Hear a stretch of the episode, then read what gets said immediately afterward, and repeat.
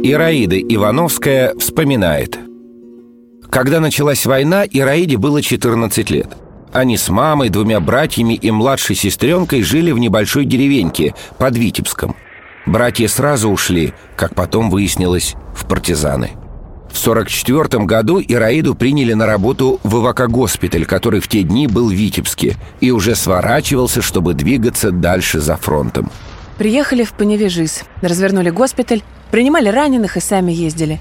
Бой пошел, мы на машину и собирали с поля боя. Привозим, и тут сортировка, у кого какое ранение.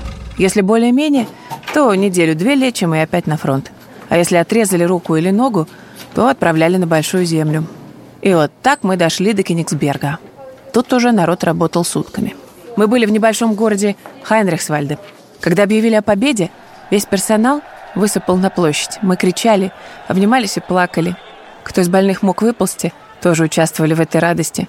Не знаю, сколько времени прошло. Может, час, может, полтора. В общем, когда вернулись, побежали в свои палаты, выяснилось, что и там умер, и там умер, и там. Ну как же так? Война же кончилась.